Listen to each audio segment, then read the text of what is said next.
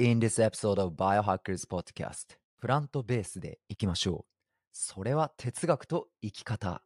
野菜生活始めませんか？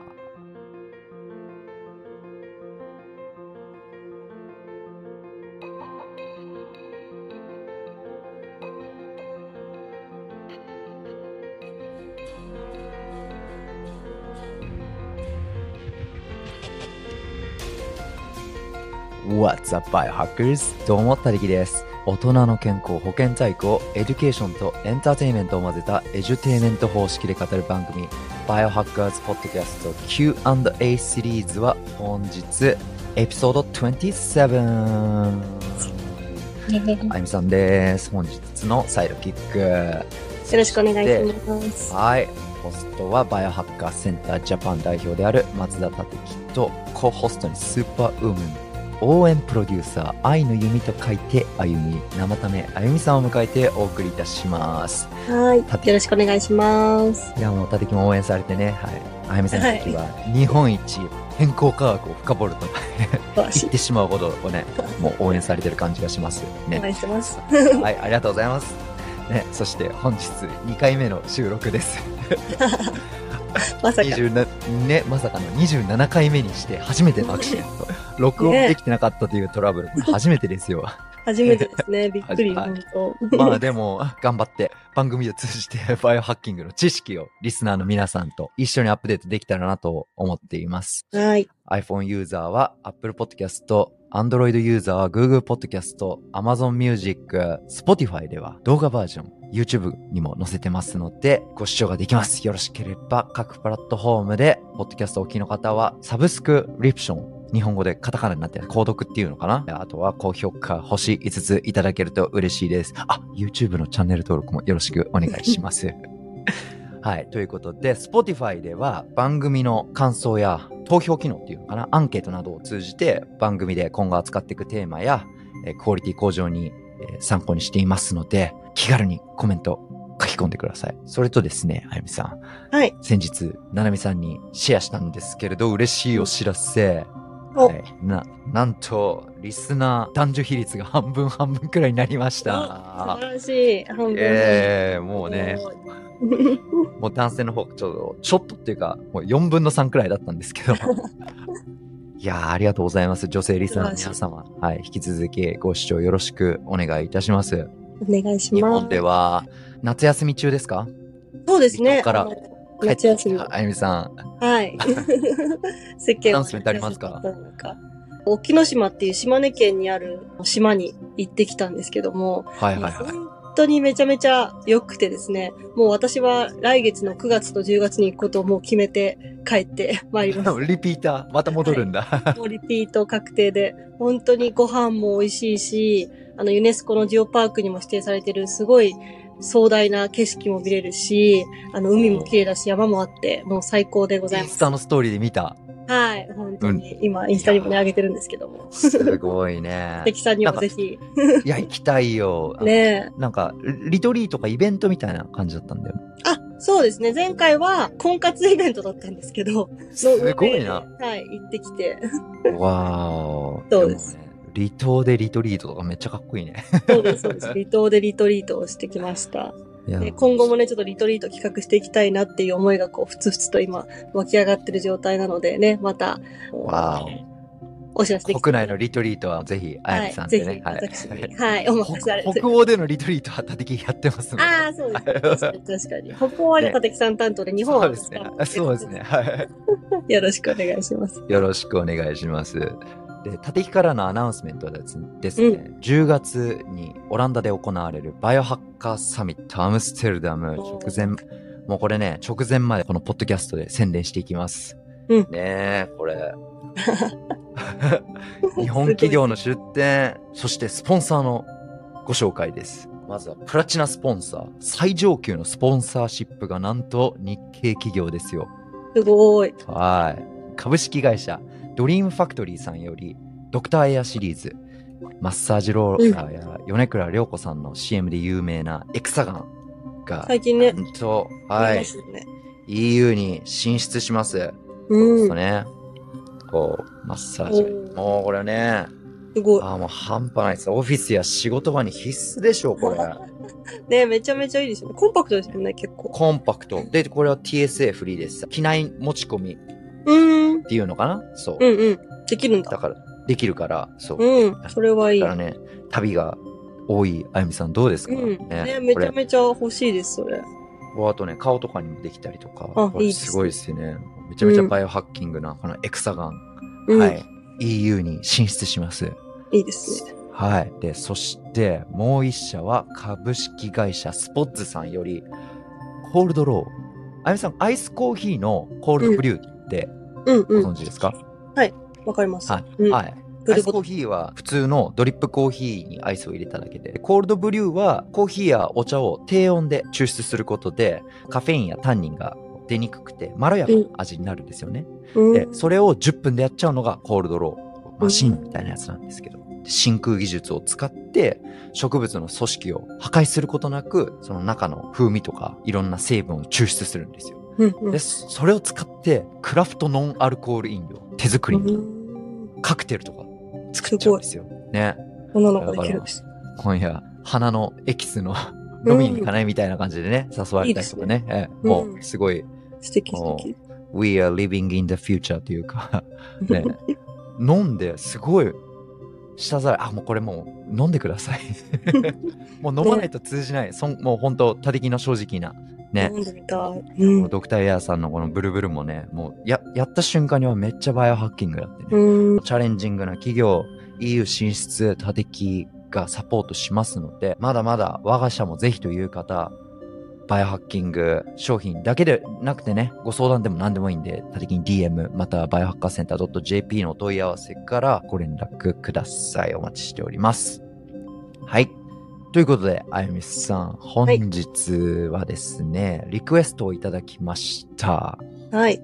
他敵が所属する Web3 のコミュニティ、変革コミュニティのヘルスウェルネスチャンネル、他敵が担当者なんですけど、プラントベースの食事を深掘ってください。というリクエストがありました。そうです。野菜生活ですね。うん。プラント、植物のベース。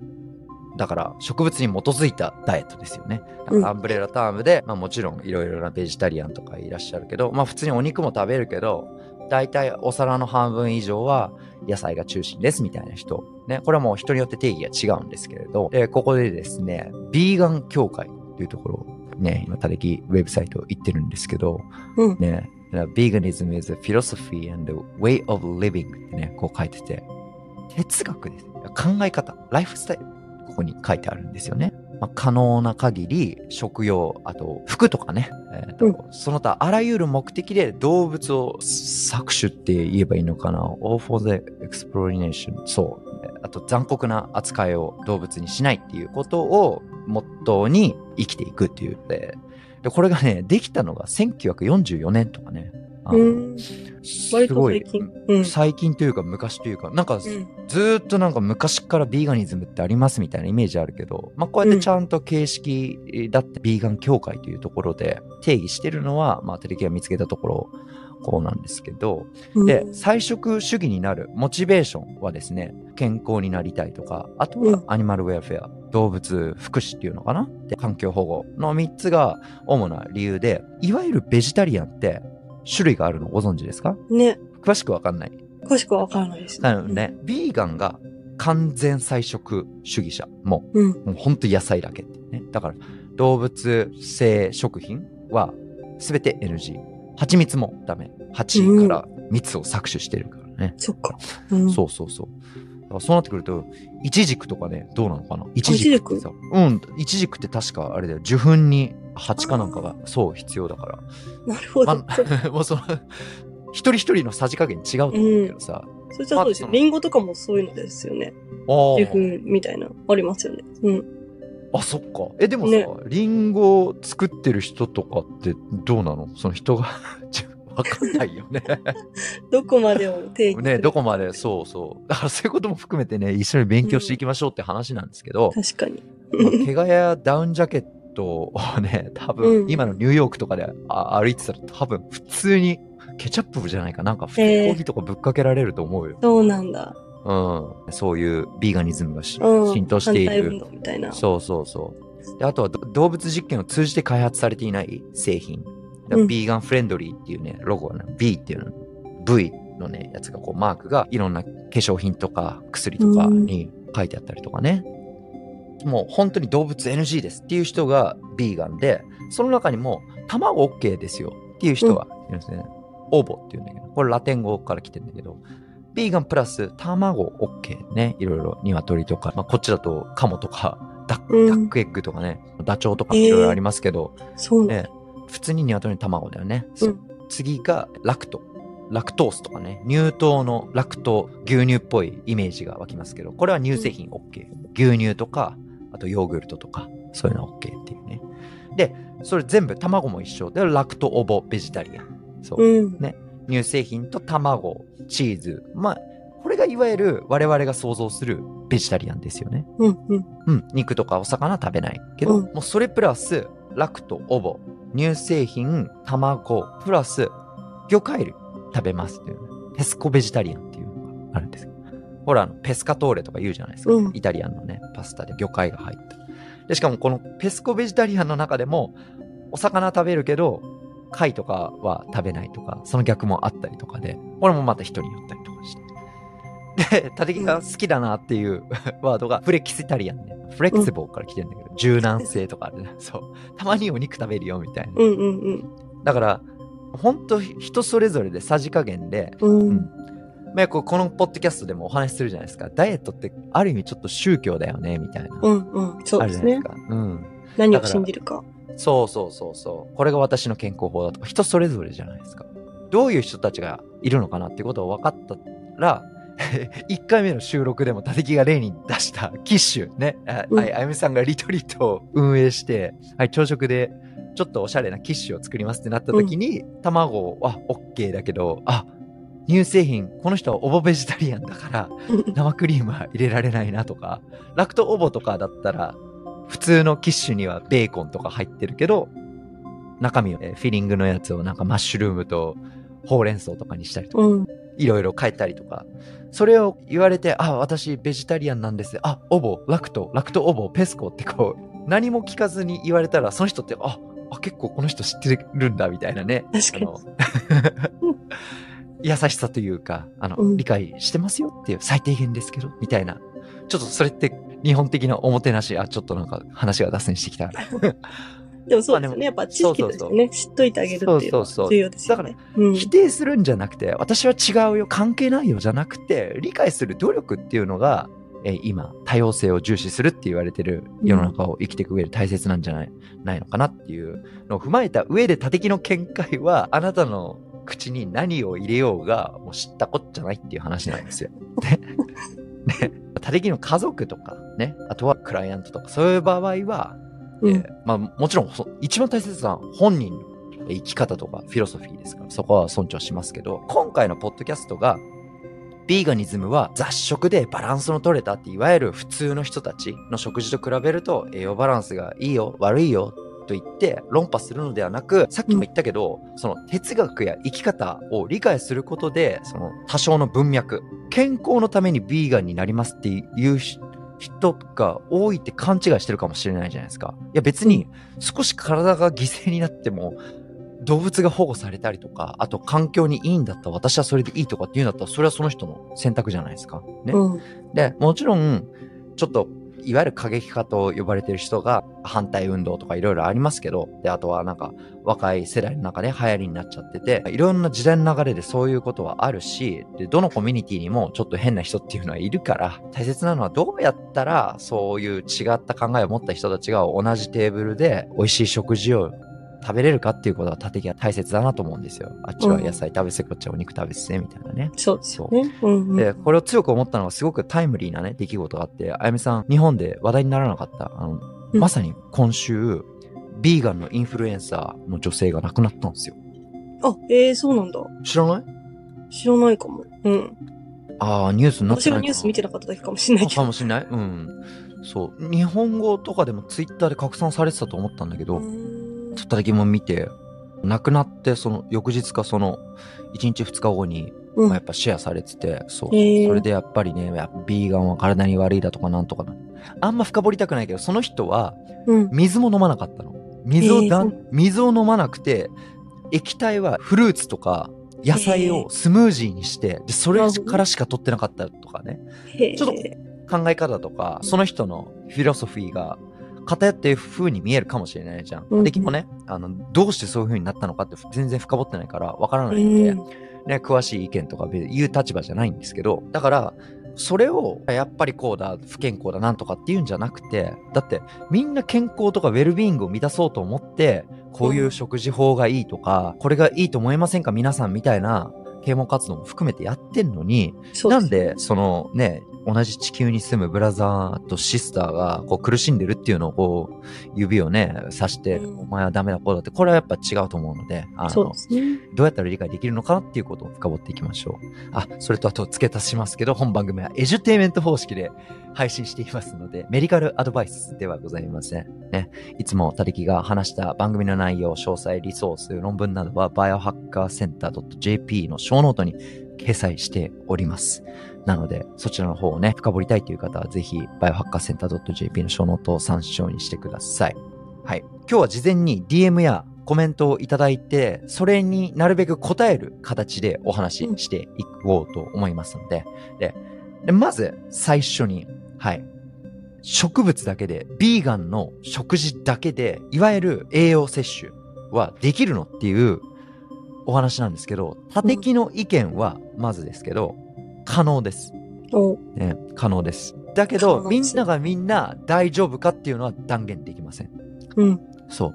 で、詳しい話をする前に、抽象度の高い視点でデータを分析すると、ビーガン食を続けると、特定の栄養素の摂取量が増える一方で、で他の栄養素の摂取量が減るっていう話なんですよ。うん。うん。うん。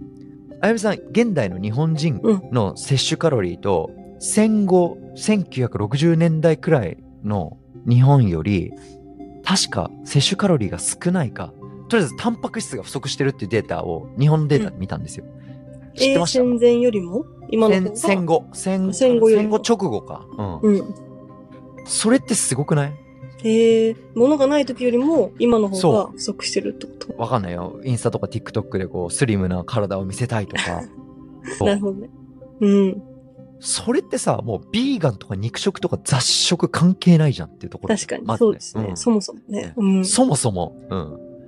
平均的なデータ、でもプールがね、N 数がどれだけ日本の人口比とこうね、なってる年齢とかわからないけど、そう。まあだからね、そういう考えだと、別にビーガンがいい悪いとかって言える立場じゃないじゃんそう。そうですよね。そうじゃない人も栄養不足になってる可能性はあるそうそうそうそうそう。うんね。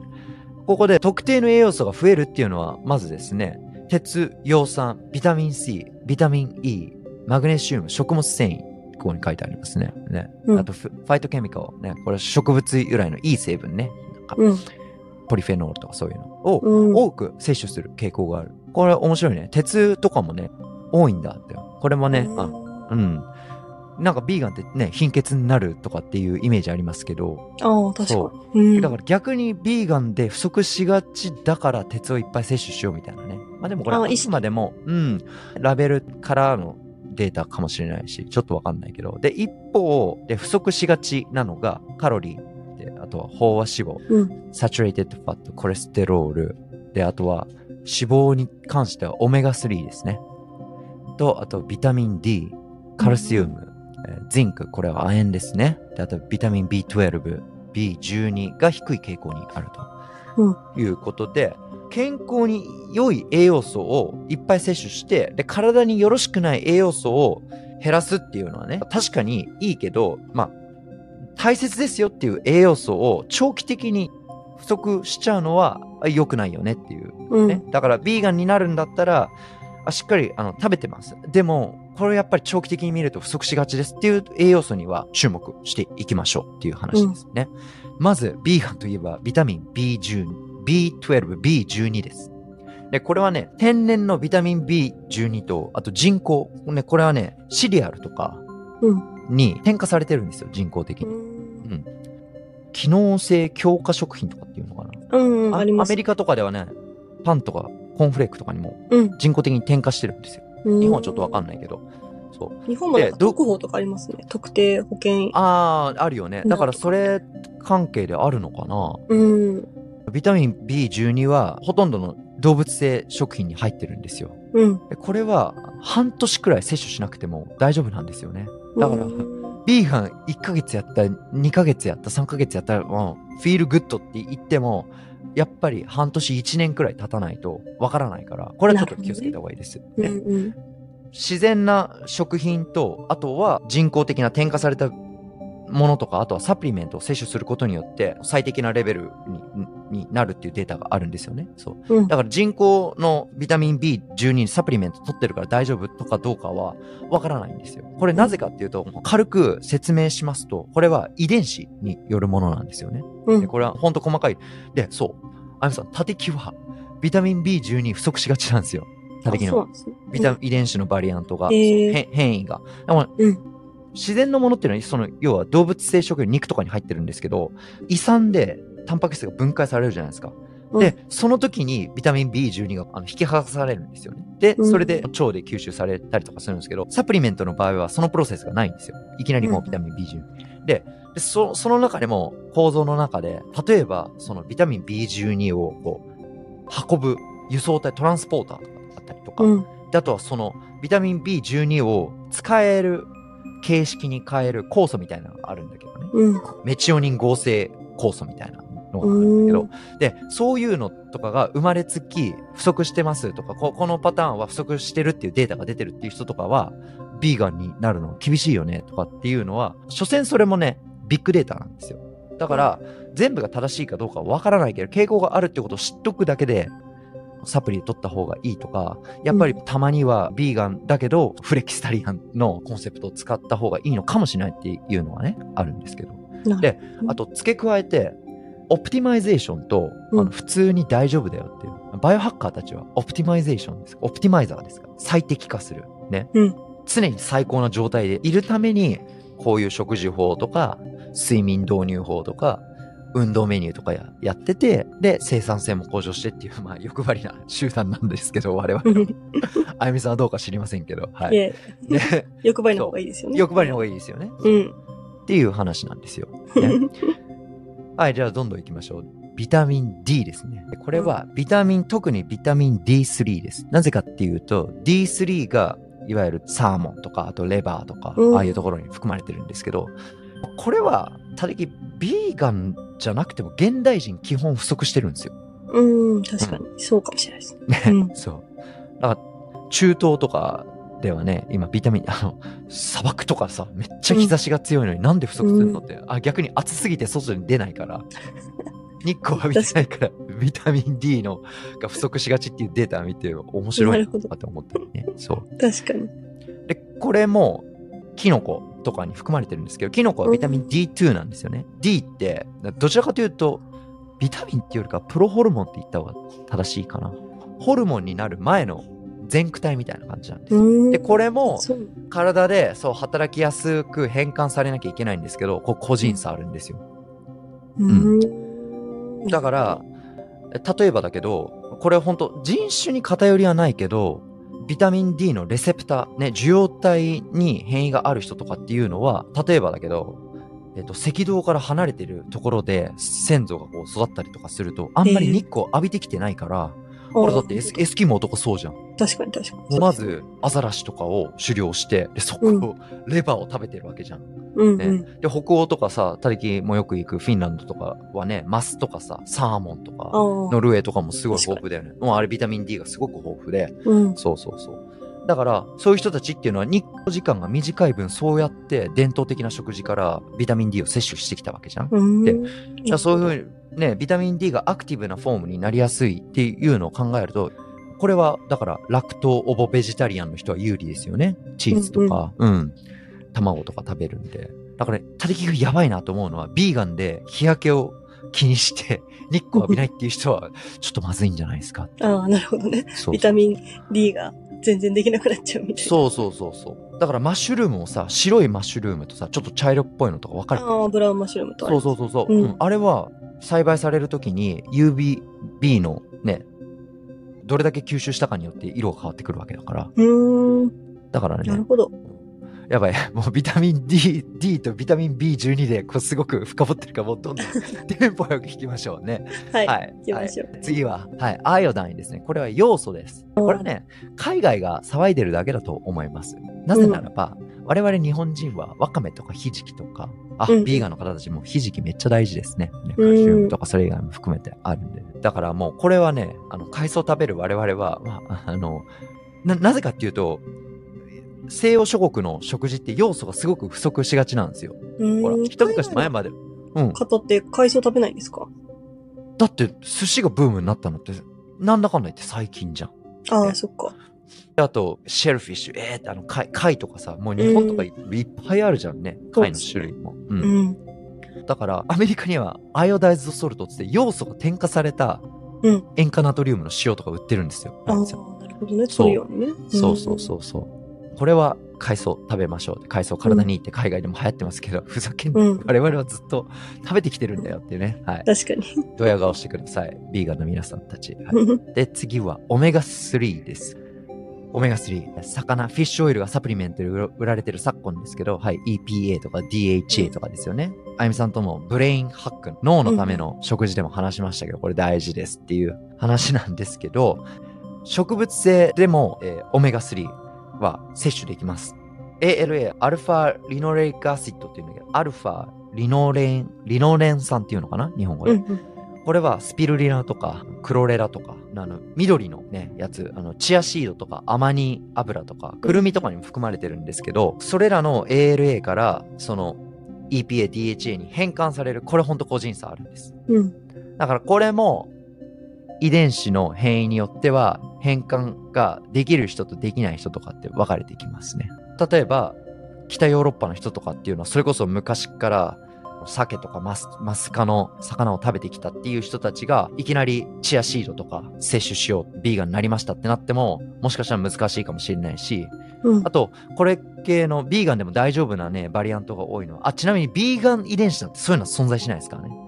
うん。他敵の見解ですと、ビーガンでも大丈夫そうなのは、スリランカとかパキスタンとかあっちの方のが他敵の肌感では多いのかなって感じはしますけど。だからこの体にとって使える形になるっていうのは、あの変換するのが、これがいわゆる人それぞれ個人差ありますよっていうのがあるんですよね。はい。で、あと他に、えー不足しがちな、これはミネラルですね。亜鉛です。ジンク。うん。ジンクはね、大変なかなか難しいと。難しいですよね。もうぜひサプリおすすめします。男性なんかね、特にテストステロンね、必要ですよ。とかね。まあ、亜鉛は植物性はピーナッツとかカシューナッツとかナッツ系ですよね。うんで、あと、種はかぼちゃの種。めっちゃ大事です。かぼちゃの種、ペピータスとか、あと日本人ならごま。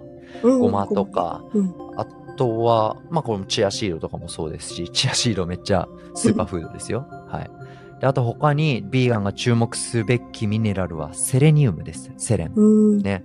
これはね、よくシーフードとかに含まれてるんですけど、まあ、ビーガンは、これ他敵も取ってる方法なんですけど、ブラジルナッツ。うんうん。以前、あゆみさんがね、キニカップでスムージー飲んでるっていうお話しした時、言いませんでした？った敵。うんおっしゃってましたブラジルナッツ。はい。で、ブラジルナッツ以外にも、エンドウ豆とか、あとは、穀物にもちょっと含まれてますし、レンズ豆とか、ひよこ豆とか、ビーガンの方たちが摂取してる豆類に入ってるんですけど、食品中のセレニウムって、その土壌、育った環境によって保有量が変わってくるんで、ちょっとこれ、詳しいのはわからないんですけど、ブラジルナッツに関しては食べ過ぎ注意です。ほんと一粒で摂取量を言ってますので、だから美味しいからっつって何個も食べたり、アーモンドの感覚で食べないでくださいね。確かに。はい。大変なことになっちゃう。大変なことになっちゃう。はい。で、あとは不足しがちと言われてる鉄ですね。さっきの統計では鉄の摂取量十分だって言われてたんで、これもね、すごく複雑です。うん。鉄の吸収っていうのは他の栄養素のえー影響を強く受けるんですよ。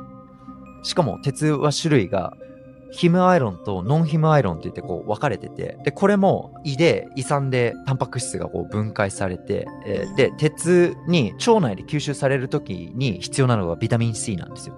うんで、それの有機酸が腸内、腸で吸収を施してくれるんですけど、例えばですけど、お米のウェルビーイングで話した反栄養素覚えてないですかあゆみさん？うんうんうんうんうん。他の栄養素を阻害しちゃうみたいな。うん。そう。フィチン酸とかね、うんあの phytic acid、あとコーヒーとか紅茶とかのポリフェノールによって阻害されたりするんですよ。ねうんで、ビーガンの人たちはなるべく鉄の、まあなんかもうこれサプリを使ったかどうか、すいません、ちょっとあの論文詳しく読んでないんですけど、鉄鍋を使ったりとか、鉄のサプリメントを摂取したりとかで、で、これも本当に、やっぱり遺伝変異で、鉄の過剰摂取があったりとかするんですよね。でうん。鉄って酸化することによってこう切り離されたりとかして、うんこれも鉄の濃度が他の臓器でアキュえっと、えっと、蓄積されちゃうんですよ。うん。で、そういう人たちは鉄の、だからトクシックってそのデトックス必要な状態になるんですよね。う。うんん。だから、日本はどうかわかんないんですけど、マルチビタミン剤に鉄が含まれてるのが、ここもう5年10年で取り除かれてますね。うん。逆に。鉄分は。だから鉄分は本当に血液検査した方がいいです。で、うん。で、めちゃめちゃ注目した方がいいっていう人たちは妊娠中とか授乳中の女性です。うん。この人たちに関しては2、3倍高い鉄を摂取する必要があるっていうのうんあるので、もう肌感覚でこれ食べてるし大丈夫とか不足してるかなどうかなってもう悩む前に、はい、血液検査しましょう。もう 鉄だけだったら多分安いんじゃないかな。本当何千円とかできると思いますけど。はい。で、あとはビタミン B2 ですね。これ、ライボフラビンって言うんですけど、これはアーモンドとか、あとこれもキノコとか、カボチャとか、あとオートミールとかね。であうん。とこれも添加されているビタミンですけど、で、これも 動物性食品の方からいっぱい摂取しやすくて、植物性はやや動物性に比べるとやっぱ吸収率落ちちゃうんですよね。うんで、も B2 はサプリ必要かっていうと B12 に比べれば必要ないと思います。ね。うん。他力も B12 とか赤いんですよ、コバラミンって言って。あの。聞いたことないニンニク注射とかさ、ああ、ります。スリットとか疲れてうんうんそうそうそう。もう普通にね、あの針もめっちゃ細いやつとかだから、普通に渡されるんですよ。そういうね、サポートとか、パフォーマンスの前とかに。あもう自分で打ってみたいな感じで。うんうん。ね、そう。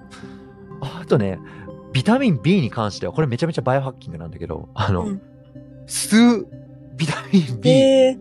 とかあったりとかね、海外で。そう。吸収率とか、そうそうそう。C 社っていうか、うんあのベ、ベイプとかね、あこれも賛否両論あるけど、ね、これもヘビーメタルがああだこうだとうんうん。あるけど。で、あとは、はい。カルシウムですよね。牛乳飲まなくて大丈夫なんですかってね。うんこれはもう、タテキは、牛乳じゃなくて、やっぱりカルシウムは、特定の野菜から摂取してます。ブロッコリーとうんかケールとか。うん。うんスプラウトとか、いわゆる緑の葉っぱ類に含まれてますよね。そううん。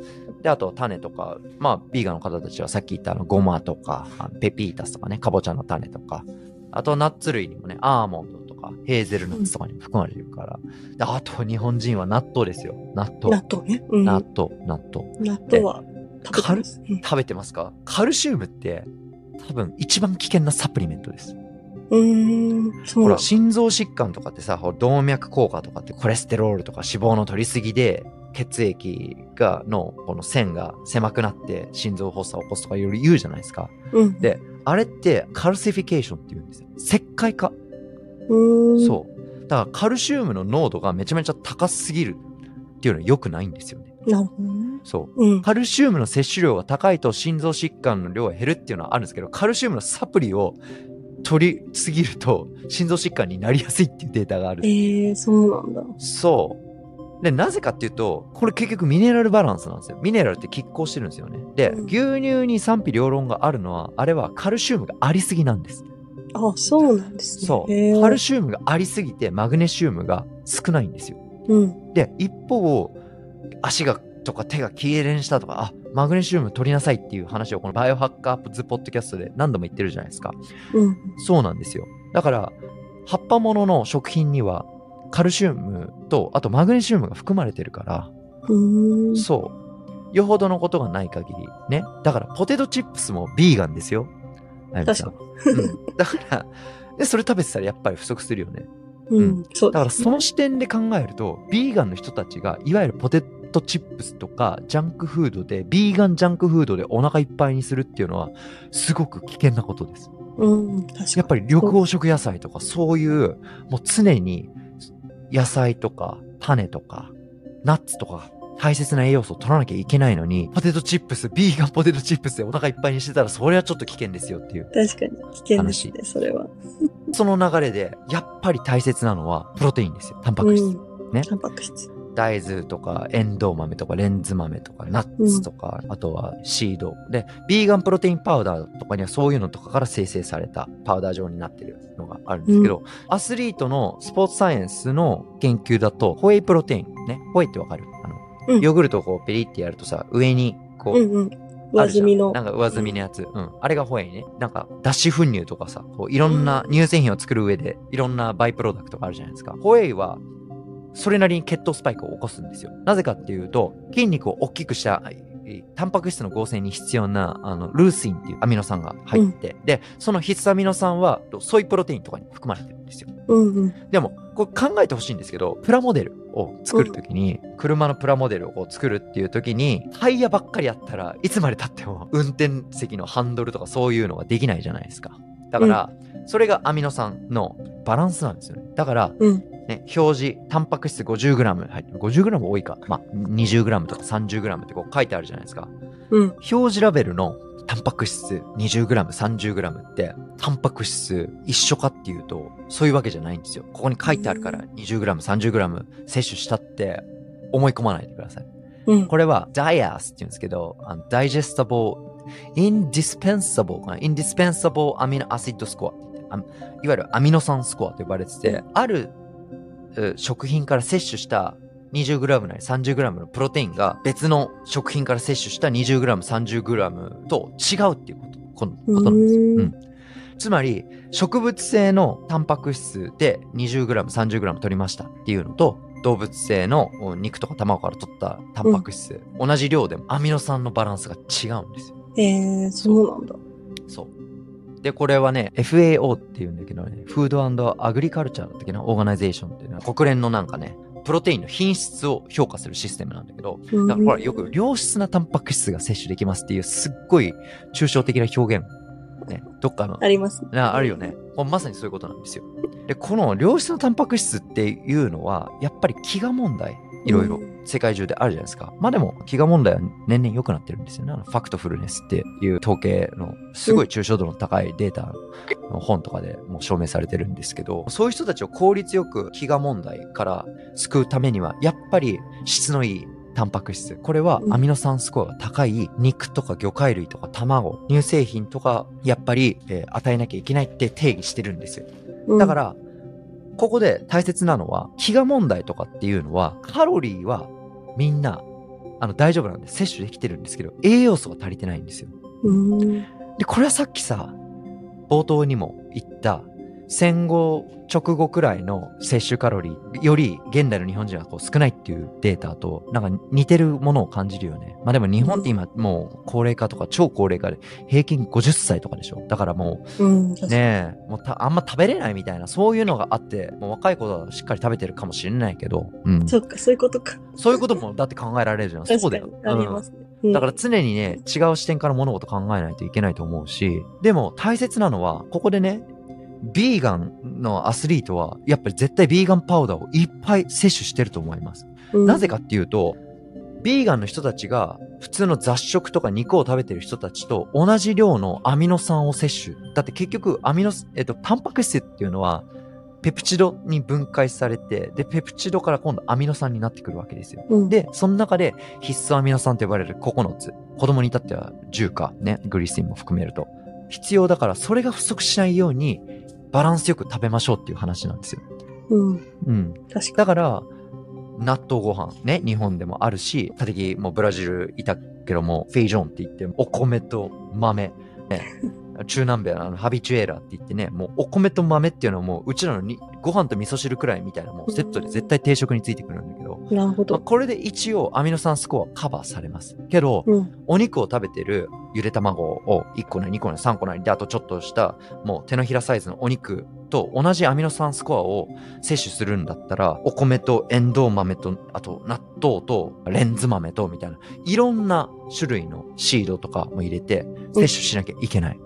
だから、そうなってくると、そこだけをめちゃくちゃ意識すると、ビーガンの方が摂取カロリー多くなっちゃうんですよ。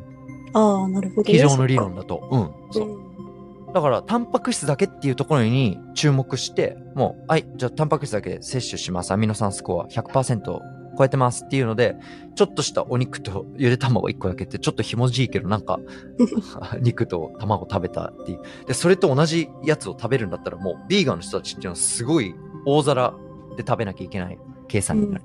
そう。だからそうなってくると人間の胃の大きさって、やっぱりんみんな似たもの同士じゃないですか。ね。うん。個人差ありますけど。だから食べれる量が限られてくるから。こうなってくると、ビーガン食っていうのは栄養不足になりやすい傾向があるよねって、うん。必須栄養素不足してるかどうかもう不安な場合は、やっぱりもう血液検査、唾液検査、髪の毛とかで見える化しないと、これちょっと厳しいんじゃないですかっていう話。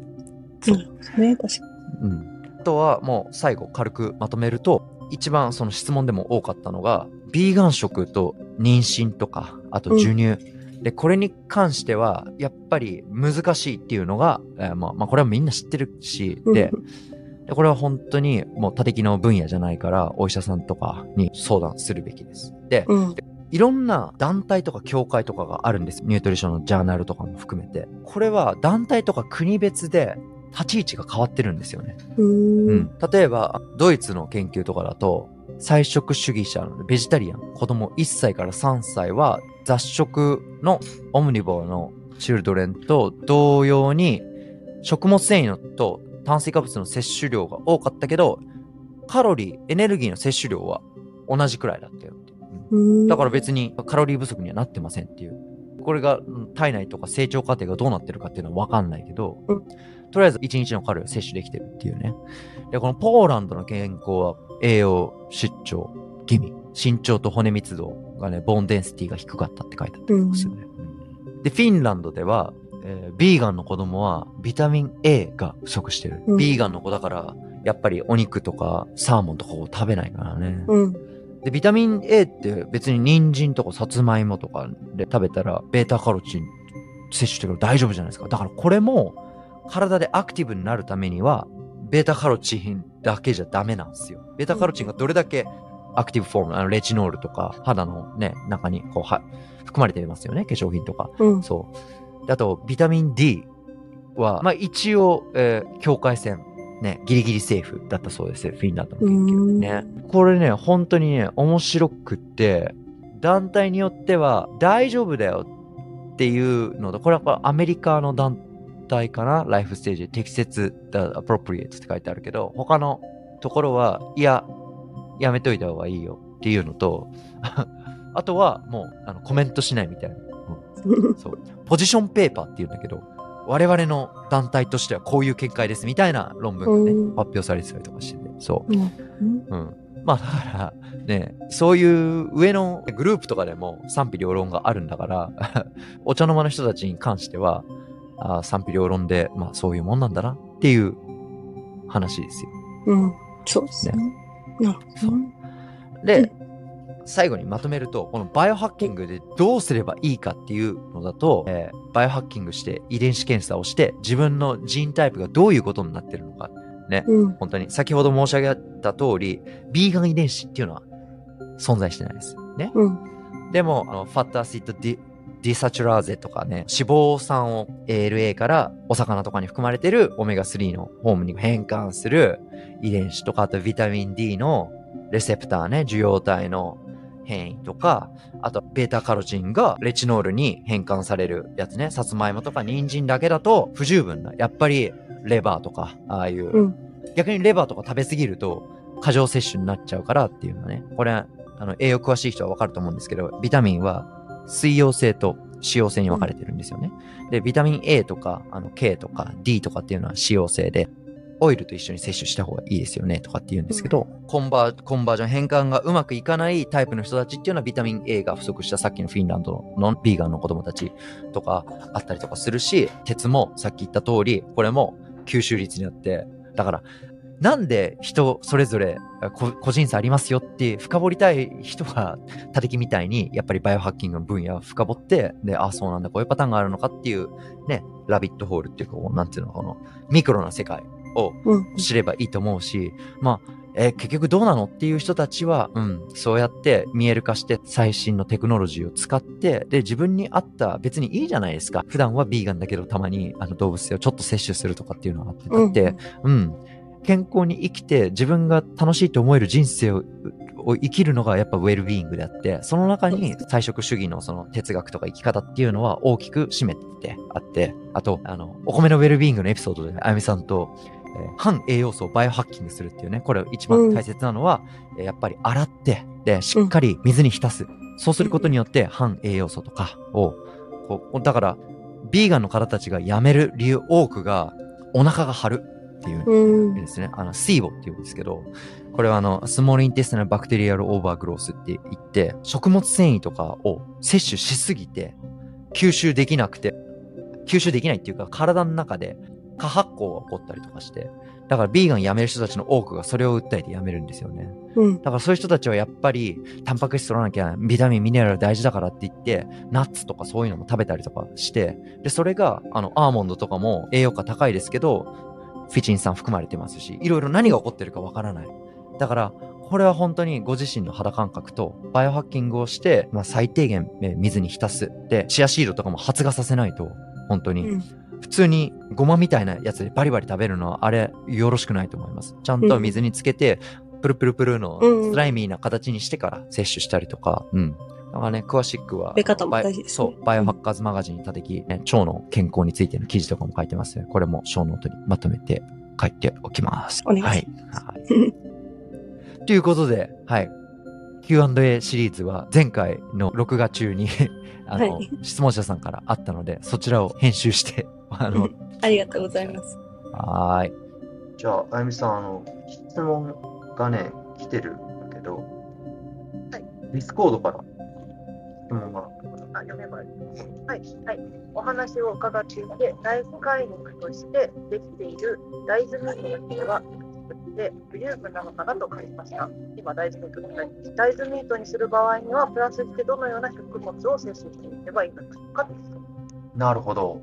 OK です。ポッドキャスト前半聞い。ていらしたら、大豆ミートだけではダメだなっていうのはなんとなく分かったと思うんですけど、気をつけなきゃいけないのは、大豆ミートだけで大丈夫云々の前に、これはぜひ植物油をディスるの、ディスる回を聞いてほしいですね。なぜかっていうと、ビヨンザミートとか、インポッシブルバーガーだっけ？ね、フランクフルトとかのバーガーのパテみたいなのがある。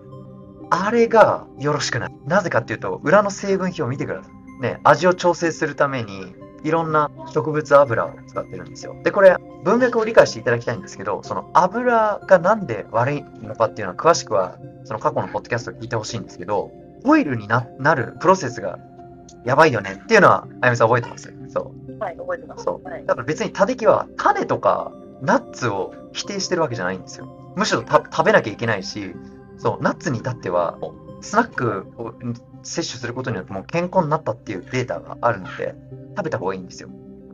問題なのは、そっから油とかを生成したする過程がすごく体によろしくないっていうところなので、大豆ミートの中に極力、その大豆と、あとなんか最低限のもの、でも、タレギ見たことないんだよな。ちゃやっぱり、まだ技術が多い。そう、だから、ハンバーガーに至っては、大抵自分で作ったことあるんですけど、豆腐とか、豆とか、ひよこ豆とか、あとは、何入れたかな？ナスとか、ナスをローストして、こう、そうそう、あの、ペースト状にしてこう混ぜたりとかして、そう。そうすると、なんていうのかな？お肉とは味は違うんですよ、全然。けど、その、何かのパテみたいな、植物由来のなんかとして、そうそうそうそうそう。だから、すいません、タデギはね、そのフードサイエンス詳しくないので、頭めっちゃ頭のいい人たちがもう、いや、これもう本物じゃんみたいな感じで作ってるから、うん。けど、これを食べてるから、牛肉とか豚肉とか鶏肉と同じ栄養素が取れてるっていうのは、思わない方がいいですね。あそうそれはそれ、これは。それはそれ、これはこれ。うん。っていうのが、だから何を自分が取りたいかを考えてる。そう。いろいろさ、参考にしてください。OK。じゃあ、あとは、何質問ありますか？おっと、チャット欄に質問。はいありがとうございます。お願いします。はい、えー、立木さん、こんにちは。あ、どうもです。質はい問というか、あの、あの先ほどのね、そのヨーロッパの、あの、ビーガンのデータというか、えっと、いいというし人もいるし、ダメだという人もいるとか、そういうお話だったと思うんですが、はいはいはい。あ私の知り合いとかで、やっぱりベジタリアン、ペスカリアン、ナンタリアンっていっぱいいるんですけど、いろんな食べ方、はい食生活されてる方。はいその中の一つの一例として、子供にそれを強要して失敗してるケースもやっぱあるんですね。で、親があんまりそう、まあ、ビーガンのコミュニティあると言っても、全員が全員そういうコミュニティに参加しているわけではなく、とにかく肉を食べなければいい。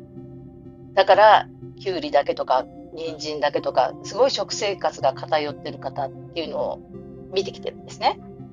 で、その子が、あと数年後経って、えーまあ、そこはあの両親が離婚したんですけども、父親は肉を食べるっていうので、で、それで今はもうジャンクフードしか食べないみたいになって、ちょっとブクブク太っちゃったっていうケースも見てるので、やっぱり親がビーガン、なぜビーガンにしたいのかとか、ビーガンにはどんな可能性があるのかとか、何が足りないのかとか、そういうことを知識をしっかりと把握して、それを子供の、子供がいる家庭は特に、どのように取り入れていくのか、どこまで強制というか、一緒に食べさせるのかっていうのは、すごくしっかりと考えなければいけないんじゃないかなと思いながら聞いておりました。なるほど。ありがとうございます。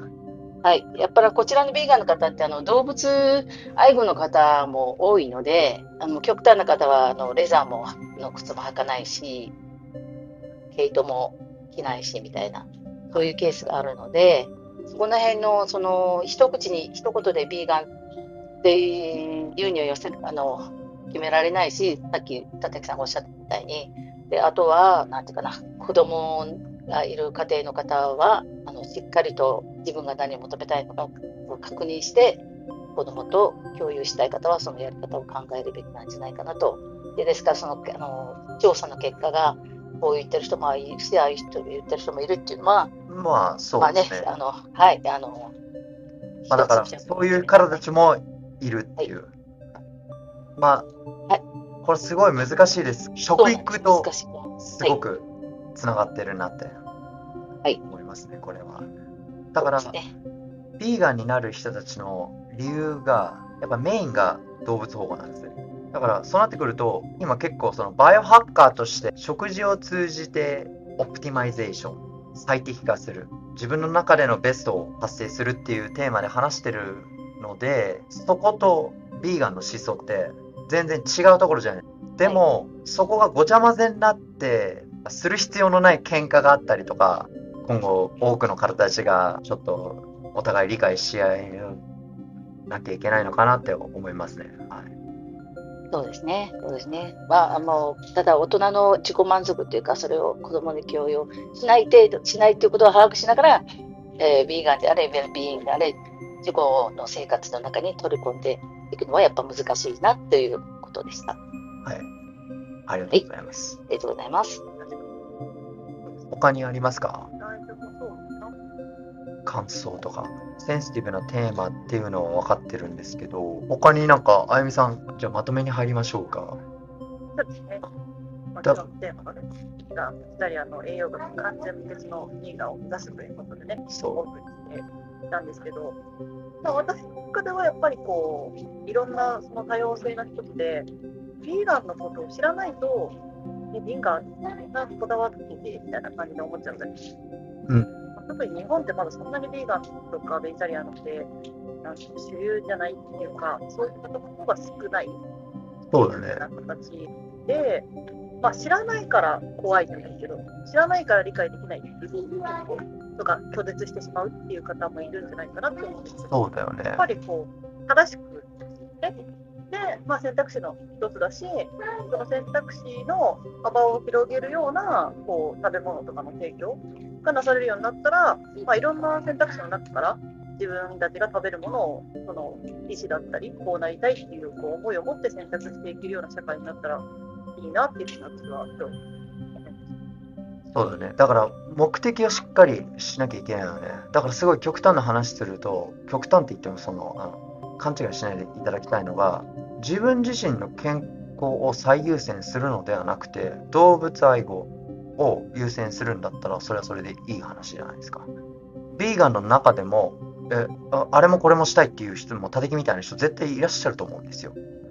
ビーガンでレスパフォーマンスも、あの、よりアスリートとしてもなんかいろいろ活躍したりとか。